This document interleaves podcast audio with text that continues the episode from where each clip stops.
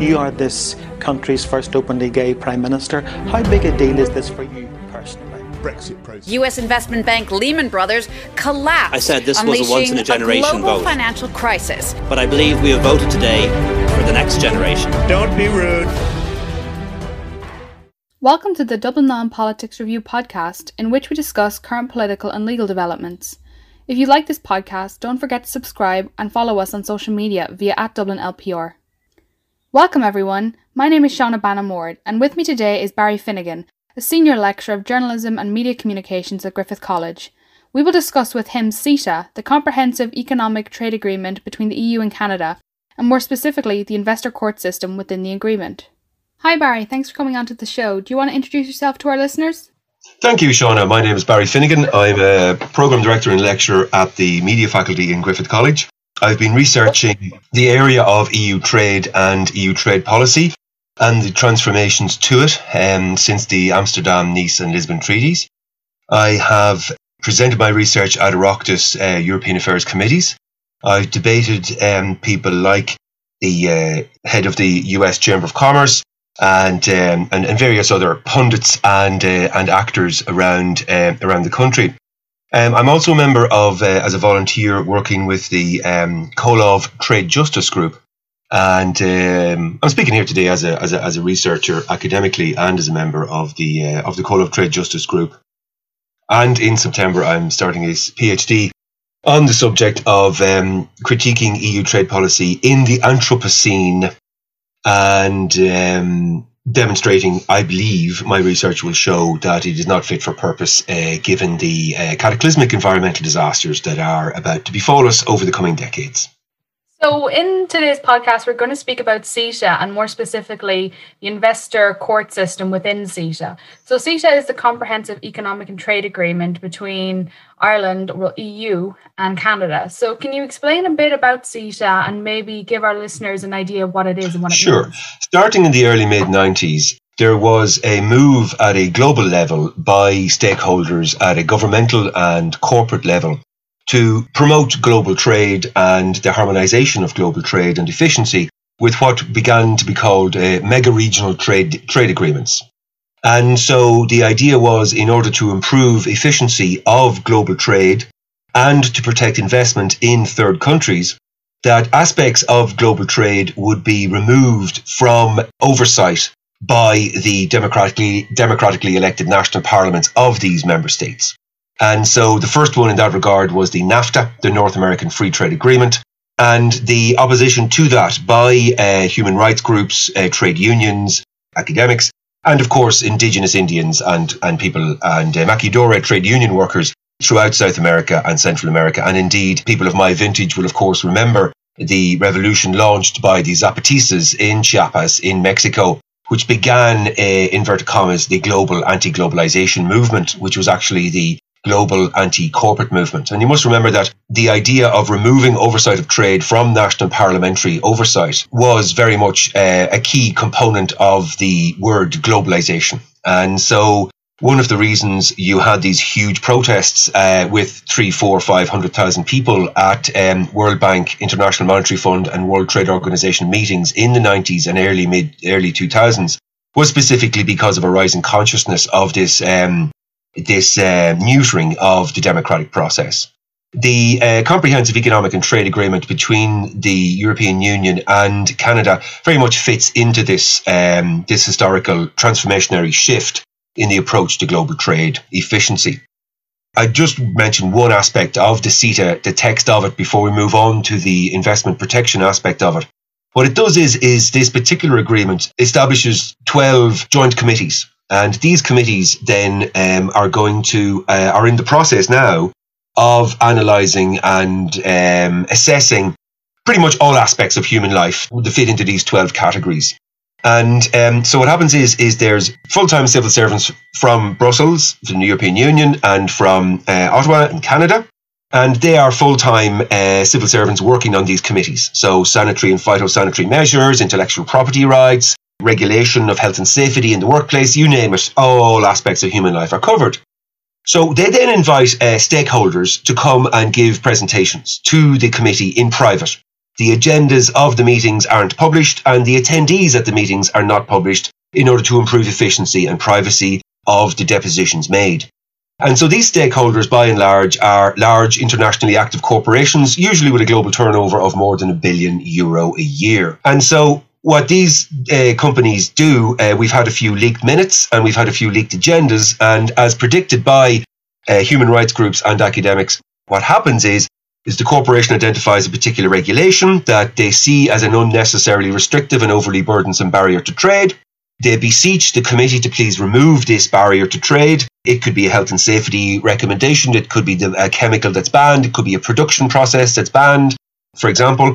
And then the committee will assess, the civil servants will assess the um, request of the corporation and make their recommendations to the uh, European Commission in Brussels and to the Canadian government. If the Canadian government says this is a great change, let's do this, and the European Commission says this is a great idea, let's, for example, reduce the amount of testing that we do uh, for endocrine disrupting chemicals in agricultural fertilizers and pesticides, for example where the efficiency and uh, rationalism comes in is that while there is pounds, shillings, and pence and details in an EU directive and regulations that govern, for example, endocrine disrupting chemicals being added to agricultural produce, this has been approved by the European Parliament and by the Council of Ministers at the Brussels level. So the Council of Ministers in Brussels and the European Parliament they've already given their approval of the imposition of this new democratic structure and they've given their assent to the regulatory cooperation councils,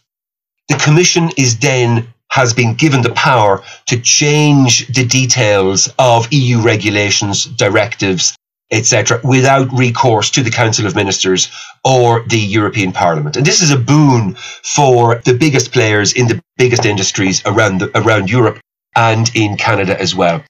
Okay, and in that context, given that the European Commission can then accede to changes in EU regulations and EU directives without recourse to getting permission from the Council of Ministers and the European Parliament, you can understand how, at an intellectual, emotional, and self preservationary level, a lot of European citizens and indeed Canadians are opposed to this.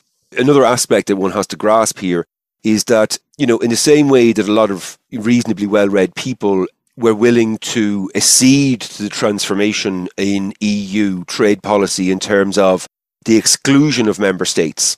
So, by approving Amsterdam, Nice, and Lisbon treaties over the years, we now have the legal situation where there's no role to play for national parliaments in the creation of the mandate to initiate a trade agreement, in the negotiating of the trade agreement, and in the ratification and final approval of the trade agreement. That is completely controlled now by the European Commission. The Council of Ministers, as in the 27 Ministers for Trade, saying their bit at the, at the Council of Ministers meeting in Brussels, and those in the European Parliament.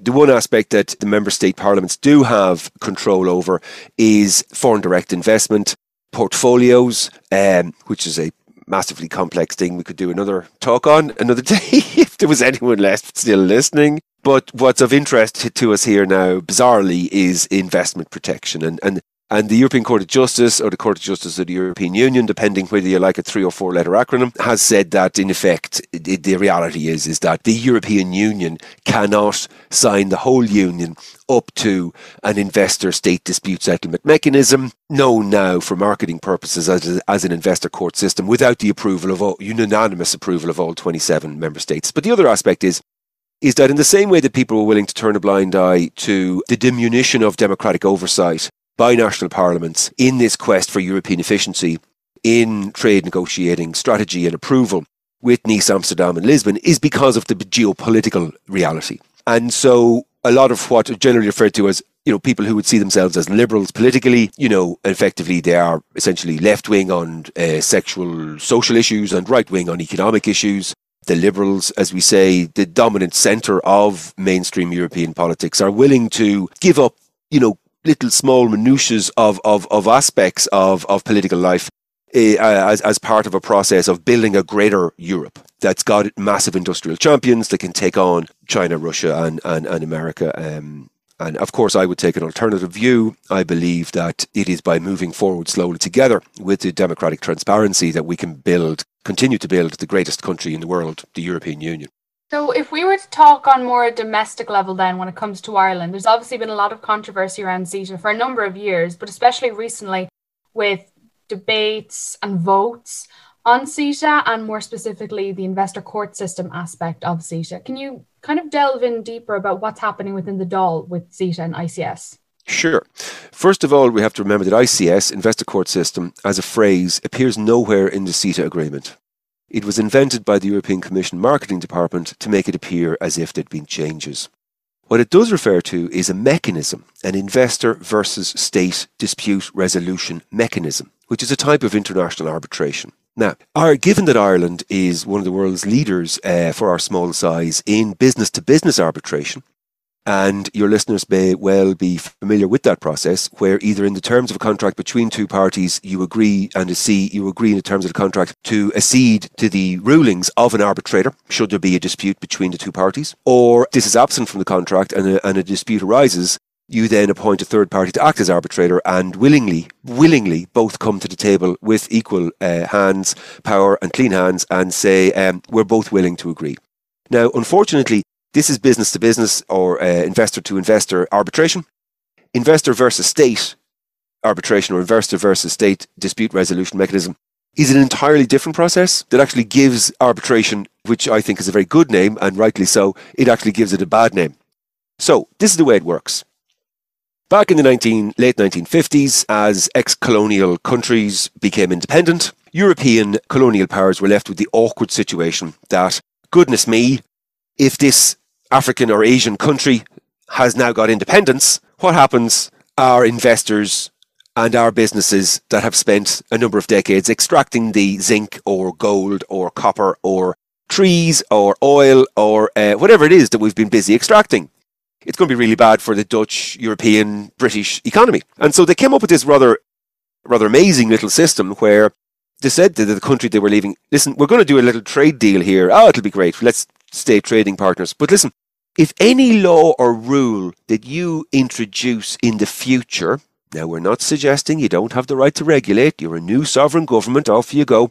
If any rule or law or regulation or licensing decision in any way impacts the flow of annual profit to one of our private companies, our private company will sue you in private for all future unearned profit. And so you can understand why this might be sensible if you were going to invest 100 million in a new factory in a country that just finished a civil war last year. And you can understand why, if you believed in democracy, you might limit it to maybe five or 10 years.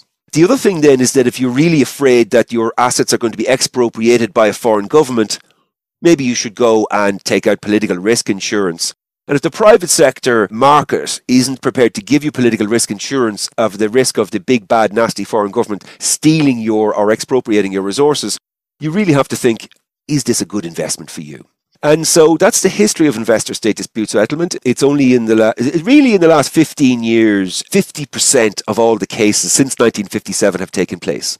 And so what we've got is we've got five to eight really large, globally active law firms who each employ thousands of people who've realized that there's a nice few bob in it. And what they've spent the last 15 years doing is approaching globally active companies and showing them the subclauses of international trade agreements that their country that they're based in has signed up to and said, no win, no fee. You see the way that you didn't get the license to uh, mine for gold here in El Salvador. Yeah, great. Well, you know what? I think that you had a legitimate expectation to get that because you spent a half a million on marketing and advertising and administrative costs. The government didn't tell you to stop doing it, so therefore you had a legitimate expectation to believe that in the future you would get the license. You were going to make 10 million a year out of the gold mine for 20 years, so you're owed every penny right here, right now.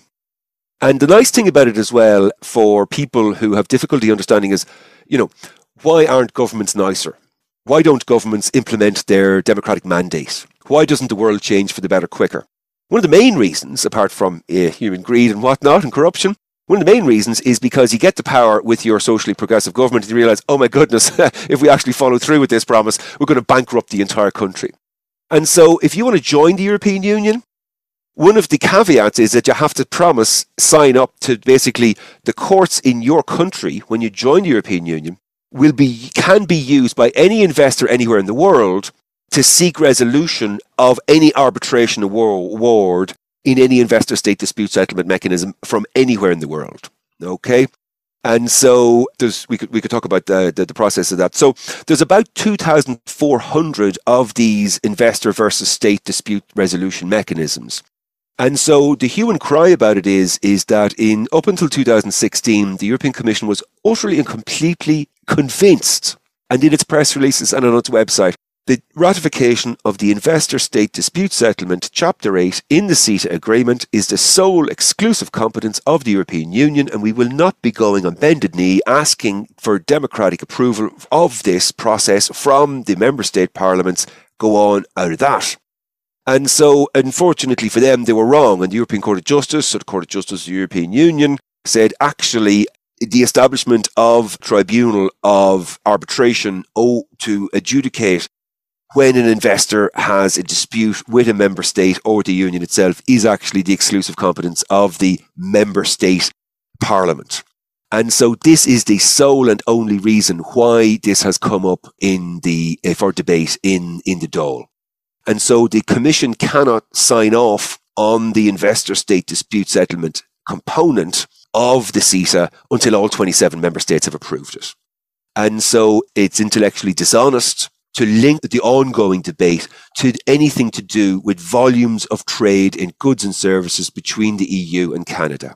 Now, your listeners will no doubt be uh, delighted to hear that the German Association of Judges and the European Association of Judges have both expressed their disapproval of the entire apparatus of the, as we'll now call it, for the sake of argument and to stop to lower the tension levels, we'll just use the marketing terminology designed by the European Commission, the investor court system. And let's just use that expression. And so these two groups of judges has said that if we do agree to the establishment of this ICS investor court system, it basically means that we're saying that the courts of member states and the court of the European Union is not fit for purpose. And what the German judges say in particular about that is that this perspective lacks factual accuracy. So if expert legal opinion is agreed that there are no instances when the investments of Canadian investors, their, their rights will be rid roughshod over by the Irish High Court or the Court of Justice of the Human European Union. What's astounding here, Shauna, is that no one in the Commission, no one in Fine Gael, no one in the Department of Foreign Affairs, and no academics have ever been able to provide evidence to demonstrate why we need to establish the investor court system. There are no examples of Irish or European judges riding roughshod over the interests of foreign investors. To add salt to the wound of the intellectual dishonesty that this entire apparatus represents is that to join the European Union, you must, your country must promise to never distinguish or discriminate against a non-EU investor over and above businesses from your own country or from any EU country. So the judges are agreed it's not necessary. Uh, the legal structure of the European Union makes it illegal to discriminate against Canadian investors. So you have to ask yourself, what on earth are we doing establishing this court? And I'll tell you why.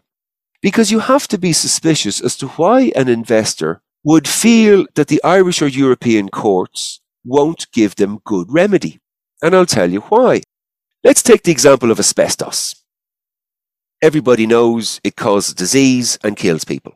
So many years ago, governments in Europe said, yeah, uh, hi there, yeah, Mr. and Mrs. Asbestos factory owner. You know what you're going to do? You're going to close that down now in two or three years. And what we're going to do is, how much did you spend? How much? You, yeah, okay. So we're going to compensate you for your plant and machinery and out-of-pocket expenses and advertising and marketing and administration. And if you've got a problem with the amount that we're awarding you to force you for the public good to shut down your factory and cease and desist from making asbestos, if you've got a problem with the amount that we're going to give you in compensation, go to the High Court. So the investor goes to the High Court. And what the judge does is, on the one hand, he or she has the duty to make sure that there's a thriving capitalist economy with genuine competition taking place and that investors and uh, landowners and patent owners do not have their rights expropriated by a state arbitrarily. Simultaneously, the judges have the duty to impose not just the letter, but the spirit of the Constitution and the spirit of democracy. And the spirit of democracy and the letter of the Constitution dictates that the state has a duty to protect the health and safety of citizens. And so what the judge then has to do is go, the state is obliged to ban asbestos because it causes heinous diseases and death, but the state also must protect the right of investors to have a stable environment. And so a sensible amount of compensation is arrived at. And that's the end of it. In complete contrariness to this, the three arbitrators sitting on the tribunal of arbitration at an investor court system have no right or duty to use the Irish Constitution, the European Charter of Fundamental Rights, any Irish or European judicial precedent, nor are they empowered to or required to interpret any judgment, ruling, law, or regulation of the Irish state or the EU itself. What they are empowered to do is to award compensation to aggrieved investors who feel that their investments have been expropriated by the state through the state's actions. And so let's get back to that moment of weighing up and balancing what the judges of Europe are forced to do in a situation like this. The one thing that Irish and European judges won't do is work out how much profit per year the investor will lose and then amortize that into perpetuity and force the state to pay all that money plus the lost investment. And that is the function, it is the primary function of the investor court system, or more correctly, investor state dispute settlement mechanism.